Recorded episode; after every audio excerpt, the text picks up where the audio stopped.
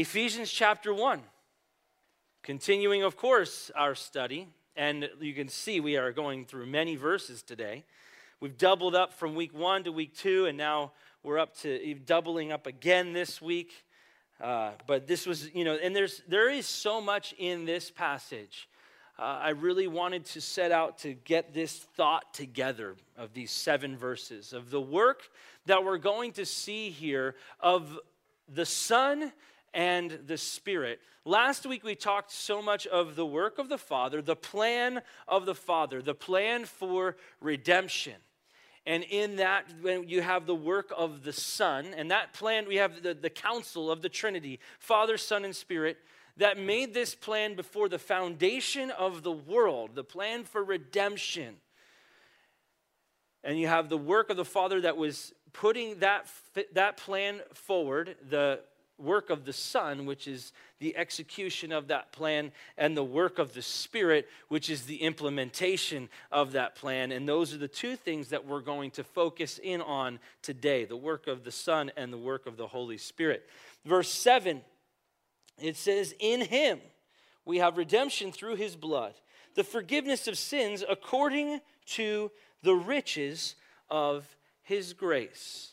What a glorious verse in itself. And we could have stopped there and done the entire message, not just today, but next week and the week after on that verse. But we're not doing that.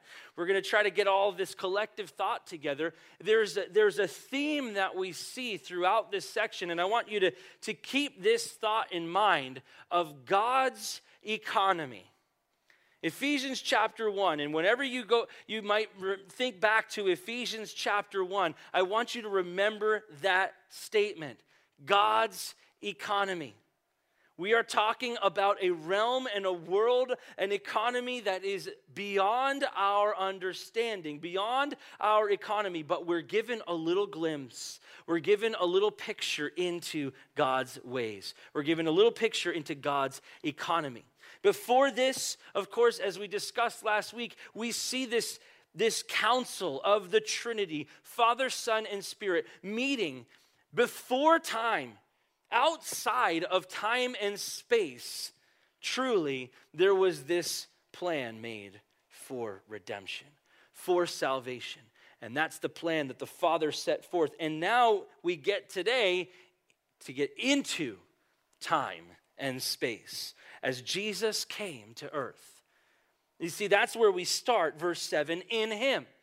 And we've talked about this before, and you will hear it again and again. That is speaking of a fellowship, an intimate fellowship and relationship with Jesus Christ. That's what in Him means. But as we're, we're talking about fellowship and relationship with Jesus Christ, we're bringing heaven to earth. That's what happened. Jesus came to earth in the form of a human, in the form of a man, and lived a perfect life and died on the cross and rose from the dead and ascended to heaven. That actually happened within our time and space. We have the historical account of it. We got to study through the Gospel of John, the words and works of Jesus Christ that actually happened we can get our hands on it. It's a little more tangible. Now, for us, we're like, well, I can't get my hands on it, but we have the historical account of it. What we read prior to this is this account that happened before time and space. There is a trust, a belief, a faith in God that He, the Father, Son, and Spirit, made this plan, perfect plan for redemption. But now here, Jesus comes to bring heaven to earth in him, meaning we have the opportunity to have fellowship with Him. We have the opportunity to be in relationship with Him. As it says in Him, we can rewind to the verse before in verse 6 as it speaks of Him as the beloved. It is Jesus, Christ Himself, we are, ta- we are talking about right here, who came. This is the Son's part. This is the, the execution of the plan. And so, what do we have in him? It says that we have redemption. Redemption, which, as it also says, begins with the forgiveness of sins, which means that sin is the problem. The sin has brought separation between God and man, but we have been given in Him, in this fellowship, in this relationship with Jesus Christ, we have been given redemption. The word redemption means liberation procured by the payment of a ransom. You see, redemption is an economic term. And we're talking all about God's economy. We can rewind to last week in, in the beginning of our passage last week in verse 3 that He has blessed us with every spiritual blessing in the heavenly places in Christ. That every spiritual blessing in the heavenly places is a term of God's economy. God's economy that is so far outside and beyond our economy. But now we have this word redemption. Redemption is another term of God's economy. It is redemption that we have, the ransom that has been paid. The price has been paid. We have been bought with, what does it say? The blood of Jesus Christ. Now, Maybe you're like, hey, I'm a little squeamish. I don't want to talk about blood. I don't like the sound of that. And some people have actually, throughout history, been offended by how gory the gospel is. We think the gospel's gory. Go back to the Old Testament. Go to the look at the blood covenant in the in, read in the book of Genesis, read in the book of Exodus, the blood covenant and the, and the sacrifices that would be made. That is ugly stuff. But we don't like to talk about it. We, it makes us uncomfortable, maybe. There are churches that don't talk about the blood of Jesus Christ. There's a story of a pastor who was new to a church, and it was his first week as the pastor. And this couple came up to him, and as they came up to him, they say, "Hey, pastor, we just we just want to be sure of something. You know, the the last pastor talked a lot about the blood of Jesus." And, and as you are the new pastor, we just thought we might mention to you that uh, we would appreciate if you didn't talk too much about the blood of Jesus. So it makes us feel uncomfortable. We don't like the, the gory nature of talking about the blood of Jesus. And he said to them, Oh, oh, I understand. And I can assure you that I will not talk too much about the blood of Jesus. And they were pleased. They had this, you know, look of relief on their face. And then he said, However, let me be clear. You cannot talk too much about the blood of Jesus. And there's a realization that, guys, if we're talking about the gospel, if we're talking about redemption, then you know what? We have to talk about the blood. Remember this communion is an ordinance of the church. What is communion all about? What is this communion, being an ordinance of the church? It is something that we are to practice regularly. We do this together as a church. We partake once a month on Sunday mornings. We do this regularly. Maybe we need to do it more often. But it is it needs to be a regular practice, and that's why we do it regularly.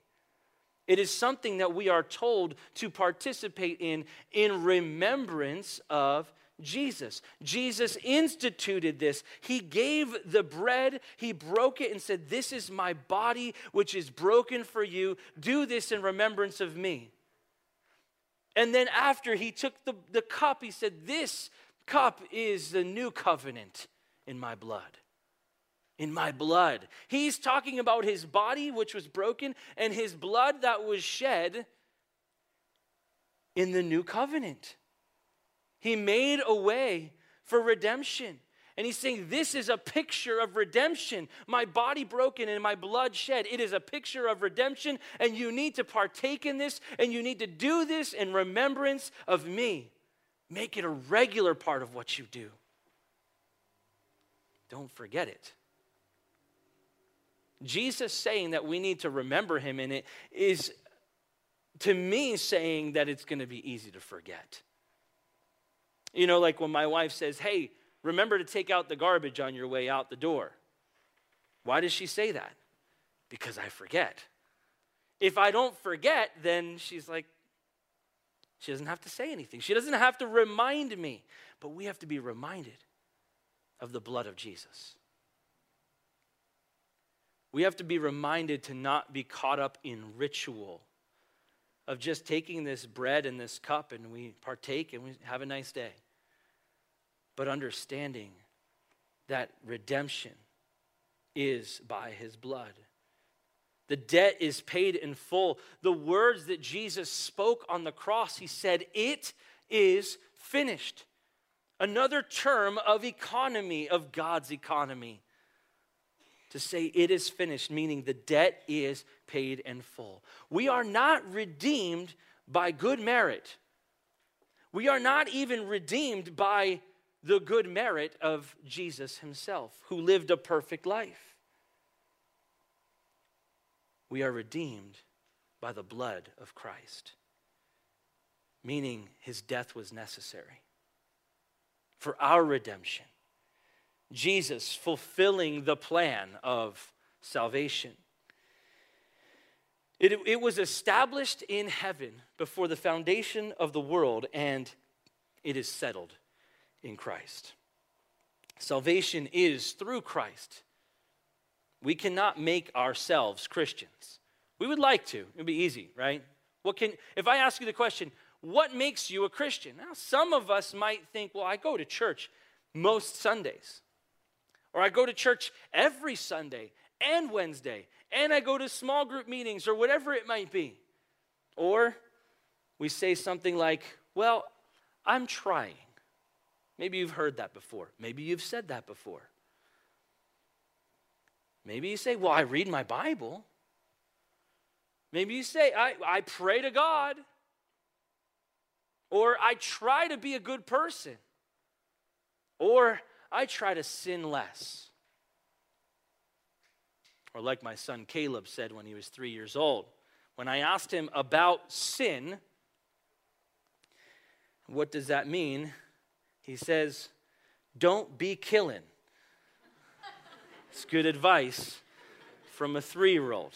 He's eight now. He has a much better understanding of sin and salvation. it's a good word, but hey, that doesn't save us. It's a good idea. Don't be killing, please. Okay, let's just set that standard. But you see, that's not what saves us. That doesn't make us a Christian that we might sin less. Or we might say, well, I have not committed murder, right? I, I look at the Ten Commandments, I try to live according to the Ten Commandments.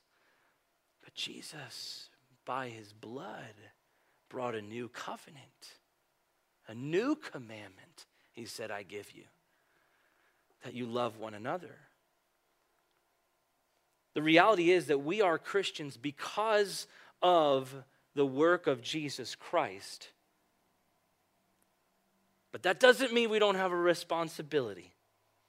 We need to enter into fellowship with Him. To be in Christ is to be in fellowship with Christ, a working relationship with Him, not just an acquaintance that we called up on the phone one time and prayed a prayer and said these words and think, we're good. That's not being in Christ. We need that fellowship to walk by faith. If we try to make ourselves a Christian, we lack understanding of salvation. Hebrews chapter 9, verse 22 says, And according to the law, almost all things are purified with blood. And without shedding of blood, there is no remission of sin. This is something that was established and practiced throughout the entire Old Testament. There was blood covenant, and then there was, a, there was sacrifice that needed to be made. Blood sacrifice. Blood needed to be poured out for the forgiveness of sin. That was a requirement. But then Jesus came along.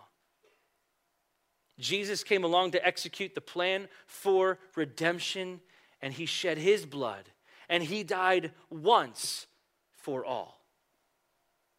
And he said, It is finished when he hung on the cross. His blood was the payment.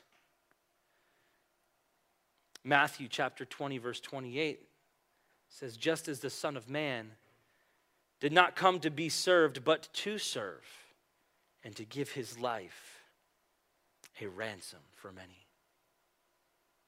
He paid the ransom. He paid the ransom with his life. And in that, he brought forgiveness of sin because sin is the problem. Sin is what separated us from God. But Jesus, he closed the gap. He brought us near. Is my watch going off? Get out of here.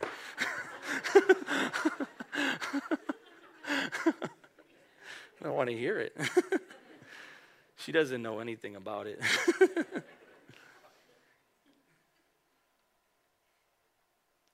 Jesus brought us near by his blood. According to, as it says here, verse 7, according to the riches of his grace. This is where it gets even better. There's this incredible value on the grace of God. We established that last week in verse 6. It talks about the glory of His grace, that His grace is to be put on a pedestal, that we are to honor it, to recognize that it's His grace it's by his grace that we are saved. But now he goes further and we get to look at his the riches of his grace. Guys, again, the word we're talking about riches. What are we talking about? God's economy. God's economy, that is the spiritual blessings in the heavenly places. God's economy, that is grace. And His grace is a complete embarrassment of riches. We could think of the most elite in all the world when it comes to wealth. And we would think of someone like Jeff Bezos, who claims he doesn't have that much money, but he's got plenty of money. He's got more money than he knows what to do with it. And we think, man, there's just an embarrassment of riches. A million dollars to him is like a cup of coffee. He's got so much money, he went to outer space for three whole minutes. Right? I mean, this is a big deal. And we would look at that and say, that is an embarrassment of riches, isn't it? Because of all the things that, that are just glorious in his life, according to what? Earthly standards. But God's economy is grace. And that is an incredible embarrassment of riches that brings us from death to life not just a couple minutes in outer space. We have the gift of eternal life according to his riches, according to the riches of his grace. God's economy is grace. And there is no spikes or dips in God's economy. The market is always high. And we should always be buying in. Do you know the riches of his grace? Test yourself. Do you have fellowship? Are you in Christ? To have the riches, to experience the riches, to experience the embarrassment of riches?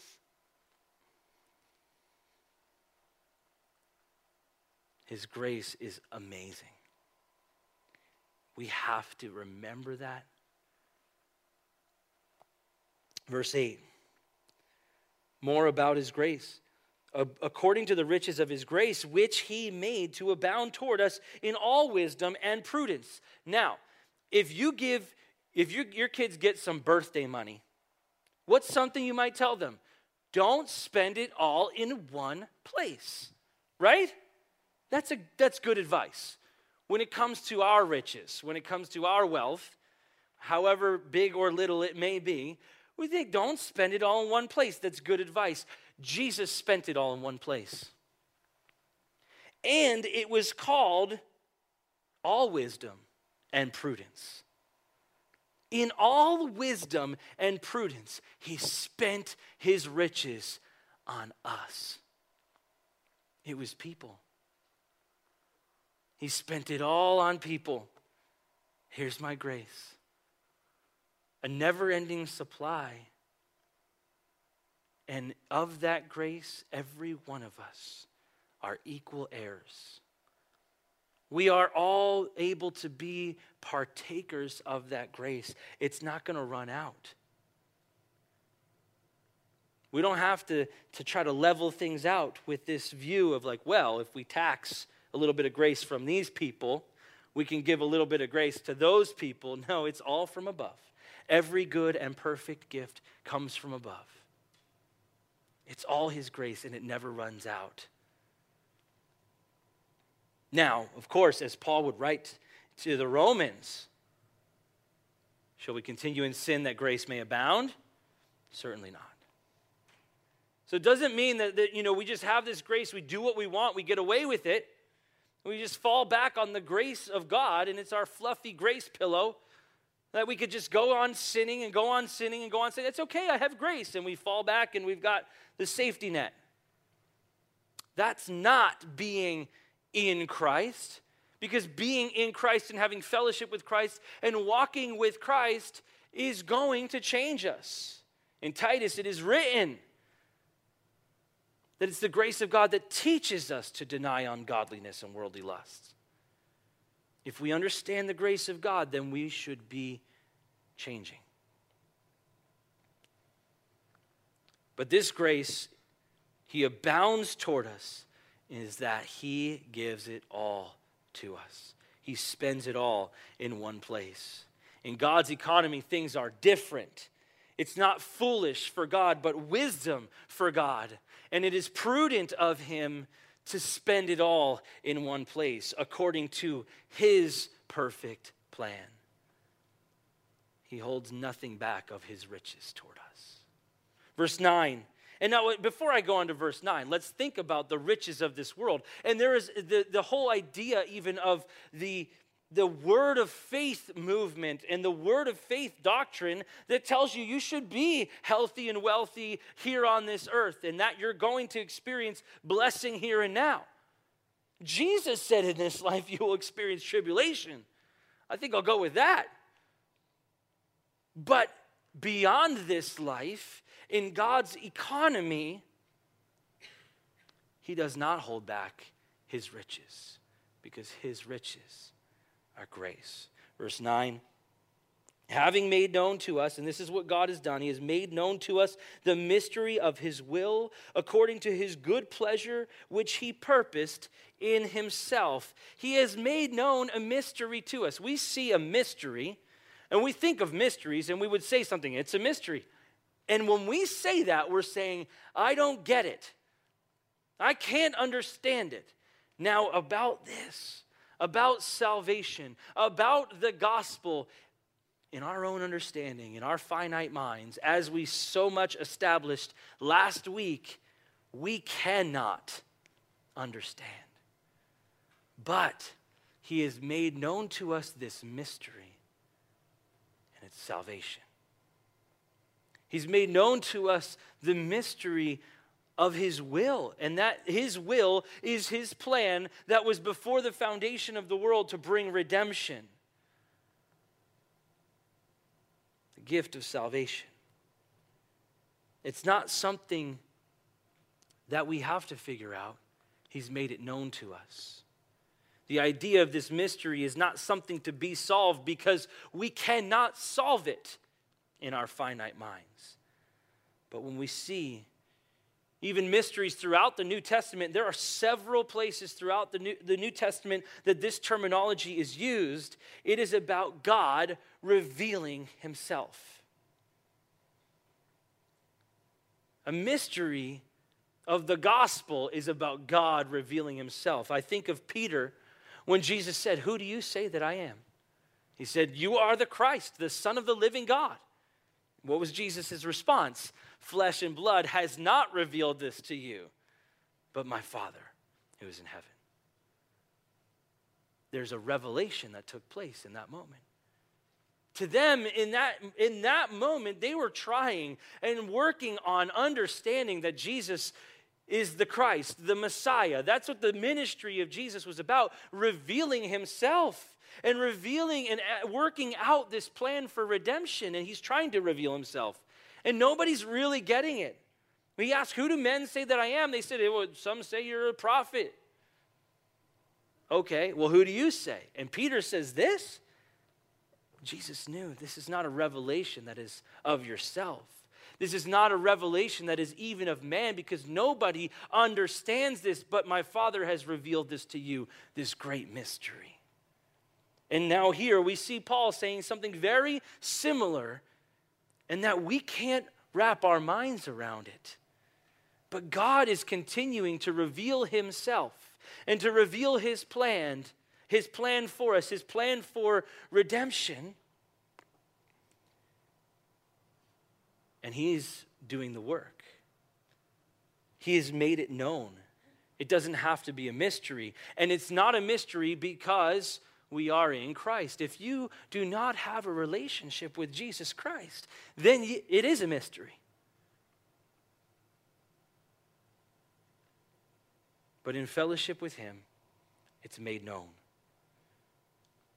And that being made known is a receiving and a walking in that fellowship and, and knowing our salvation.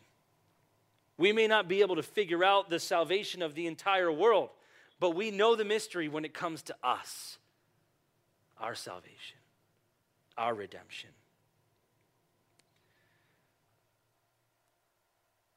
He has given us all wisdom and prudence according to his grace, which is his good pleasure. It is revealed in Christ. The mystery is revealed. And the mystery is God's perfect plan for redemption and our place in God's perfect plan. That's personal for us, each one of us individually, in Christ and Christ in us. And it is according to his good pleasure because, as Isaiah chapter 53 says, it pleased the Lord to bruise him. A prophecy of the death of Jesus. It pleased the Lord to bruise him, his son. It pleased God to reveal his plan and to work out the plan for redemption. And Jesus, in that, he purposed within himself, because being fully God, he could purpose within himself to fulfill and to reveal God's plan for redemption. But we can't. Within ourselves, we can't. But in Christ, we can. He reveals his redemption, his plan to us by his grace. verse 10 After it says, He purposed in Himself that in the dispensation of the fullness of the times He might gather together in one all things in Christ, both which are in heaven and which are on earth, in Him. Now we see again, it says, In Him. It's all in Christ, and it's repeated time and time again to remind us that this is all about fellowship and relationship with Jesus Christ. And it talks about this, this word dispensation, right? And that word meaning it is God's perfect plan for redemption from the beginning for all time. Before the foundation of the world, as we studied last week. And the plan is to gather and to resolve all things in Christ. Now, we're talking a lot about God's economy. This word being a centerpiece as it is transliterated to economy. Dispensation means economy. We are talking about the way that God has built his economy. And we have a hard time wrapping our minds around it because we think of economy and we think of how it goes up and it goes down and it goes, there's strength in economy based on so many different things being world peace, being who the president is, or, uh, you know, based on so many different foreign policies and so many different manipulations within the market or whatever, right? And, and supply and demand and shipping and trading. This is what our economy is based on. But the dispensation, God's economy, is based on God. And that's it. It's based on His grace and His goodness. And it has nothing to do with our understanding. It has nothing to do with our thoughts on economy. And listen, let's be real. We look around and what makes the world go round? Money, power, sex. This is the stuff that makes the world go round. But God's economy is based on Him alone. There's nothing that's going to change his economy. He's the same yesterday, today, and forever.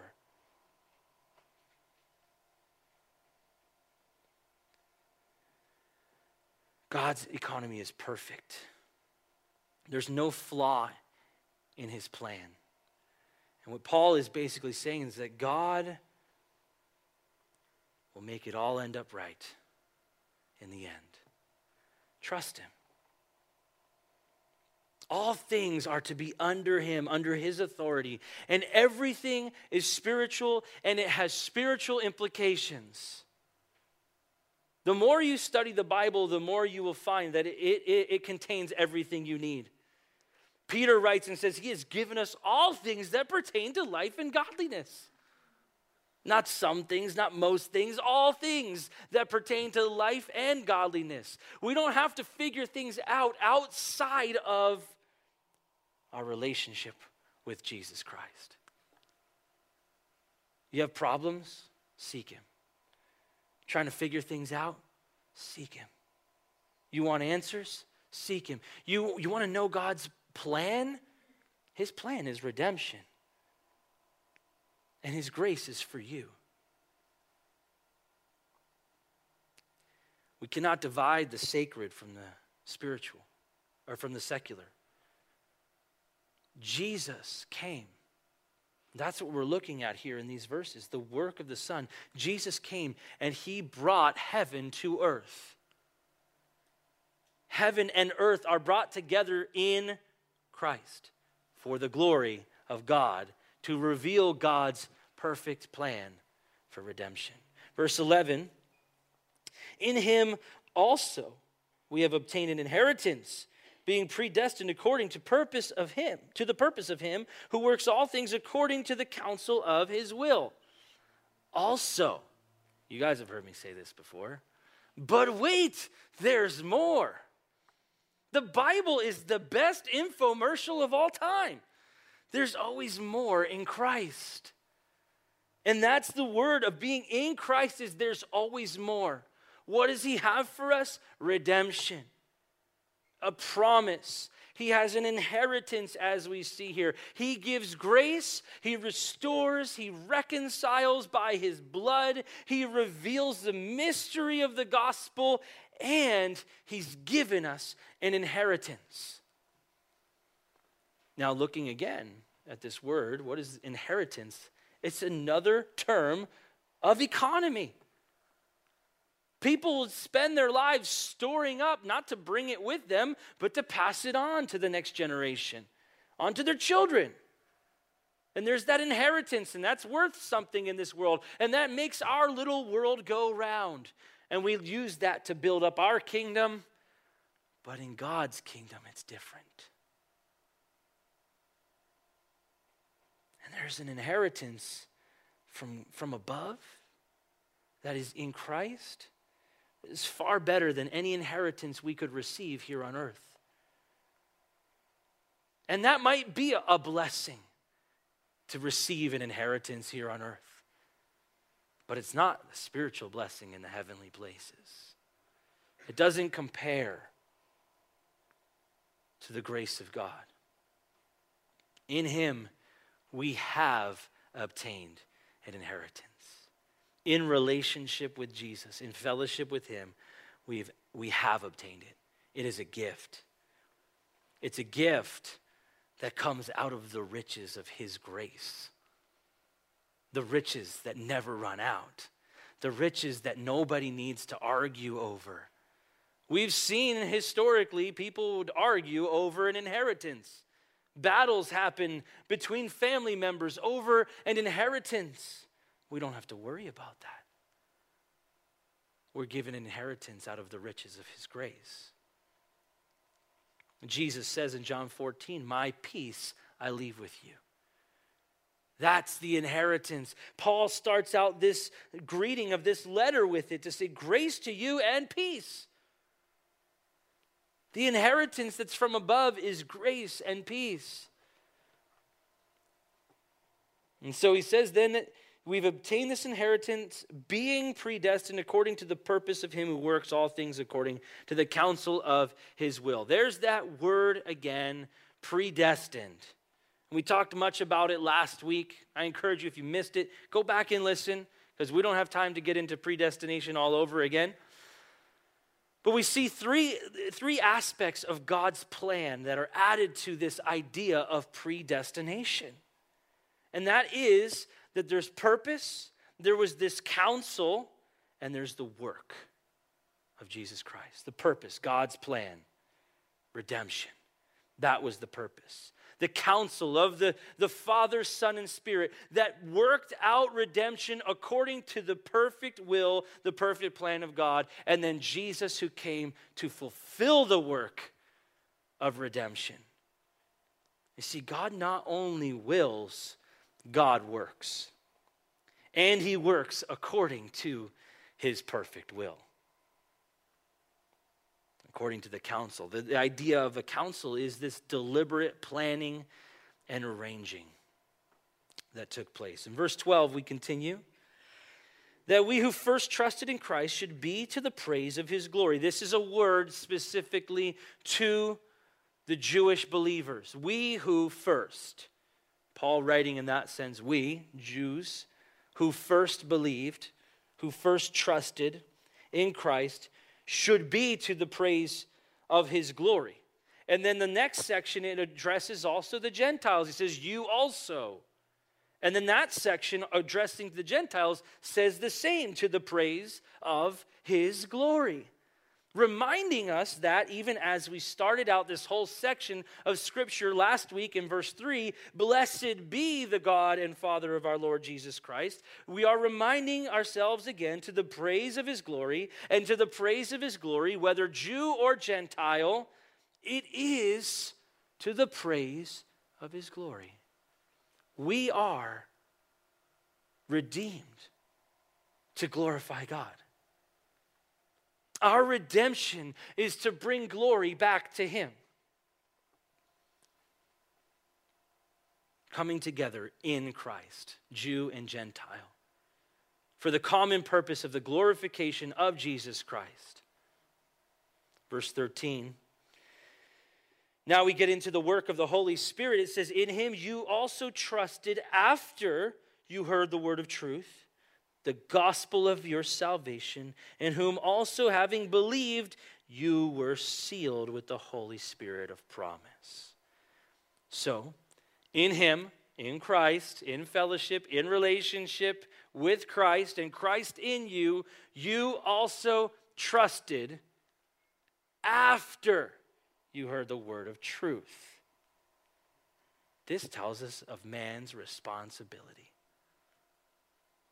after you heard the word of truth, you trusted. Coming into the, that great relationship and fellowship with Jesus Christ requires a response. After you heard the word of truth, you trusted. God's sovereignty with man's responsibility. As we've studied throughout these two weeks here, Yes, we are chosen. And we trusted and believed. And then we're sealed with the Holy Spirit. I've said it throughout the last two weeks here.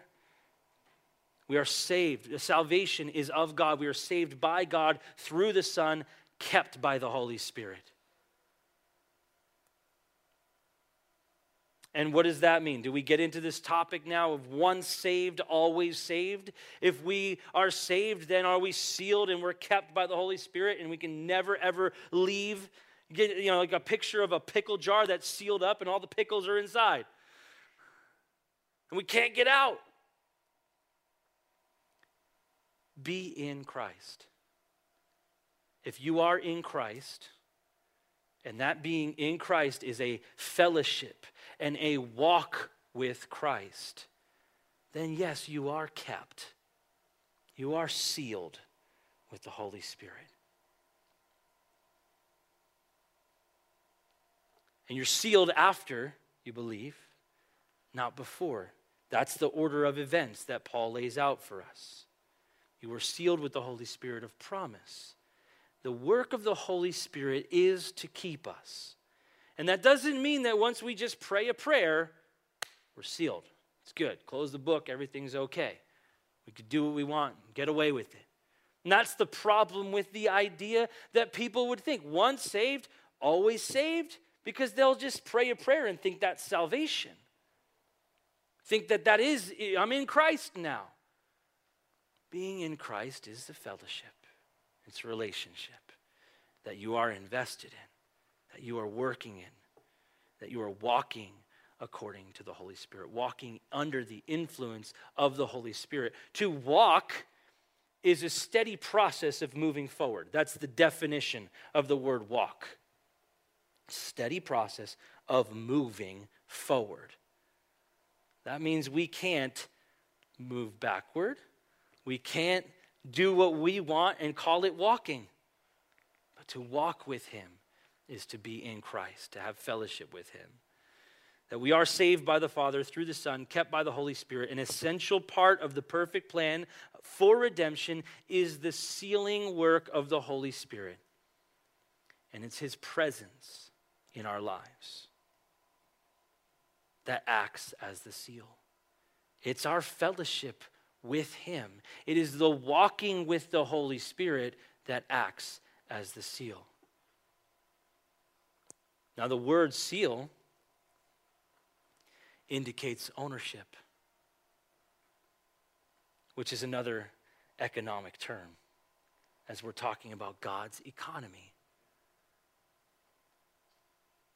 And further, verse 14, we go further into an economic statement. This is talking about the Holy Spirit of promise, who is the guarantee of our inheritance until the redemption of the purchased possession to the praise of his glory. We're talking all about economy here. There's a lot of financial terms that are used throughout this passage. And remember, Ephesus was this place of trade. This was a middle ground between East the Eastern world and the Western world. This is a, is a trade port here. A lot of things passing through, connecting the world through economy. So Paul's speaking on terms of economy. And he's letting them understand, bringing them to an understanding that on your terms of economy, you don't even get. God's economy is so far beyond our economy. But we have the Holy Spirit who is a guarantee. And the word guarantee means down payment. We're talking more about economy. The down payment that would hold, that would keep, that would seal a commitment of an of a agreed upon price, a down payment. Only the Holy Spirit is spoken of as a guarantee in this way in the New Testament because nothing else is needed. Jesus paid the price. The Holy Spirit is the down payment to keep us until the possession, as it says, the, per, uh, the, the redemption of the purchased possession. Until the end until we see Jesus face to face. Redemption meaning the completely purchased possession. We have the Holy Spirit as the down payment until our redemption is complete, which is when we see Jesus face to face. Not that we have already attained, but we press on, as Paul says. It's until we see him, it's until our re- resurrection with him in eternity. And it's to the praise of his glory. That's what it's all about the glorification of Jesus Christ. That's what we need to be all about. Because of redemption and because of grace, is that we would glorify Him.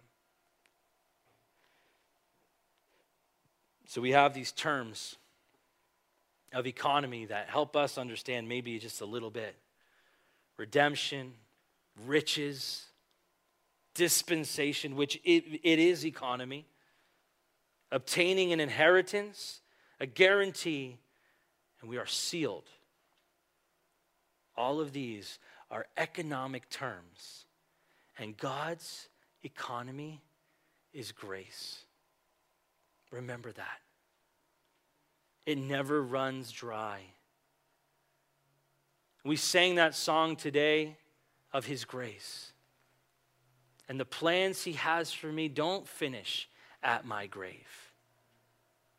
His plans are better than we can imagine because there is spiritual blessing in the heavenly places, because His economy is beyond our thoughts. His ways are beyond our ways, His thoughts are beyond our thoughts, and His economy is grace. Let's pray. Lord, we thank you. We thank you that we can have such trust in you, and you never fail. And Lord, right now I pray for anybody here who does not have a relationship with you. Anybody who might be joining us online, I pray, God, that you would speak to, minister right now to those who maybe are not in Christ. And maybe you've heard me say that today several times over of being in Christ and what it means to be in Christ, and that this is not a religious experience. It's not about a word that we would say and, and a prayer that we would pray. And it's not even about the things that we would do other than entering in to relationship and fellowship with Jesus and staying in relationship and fellowship with Jesus. Just walk with Him. If you've never entered into that relationship, I invite you today. Would you make a commitment to Him? Would you invite Him into your life? As it's, it's that we are in Christ, but it is Christ in us that changes us. We have to allow Him in. We have to invite him in. That's man's responsibility. Jesus paid the price. He died on the cross for our sins. He poured out his blood for our sins, and he rose from the dead.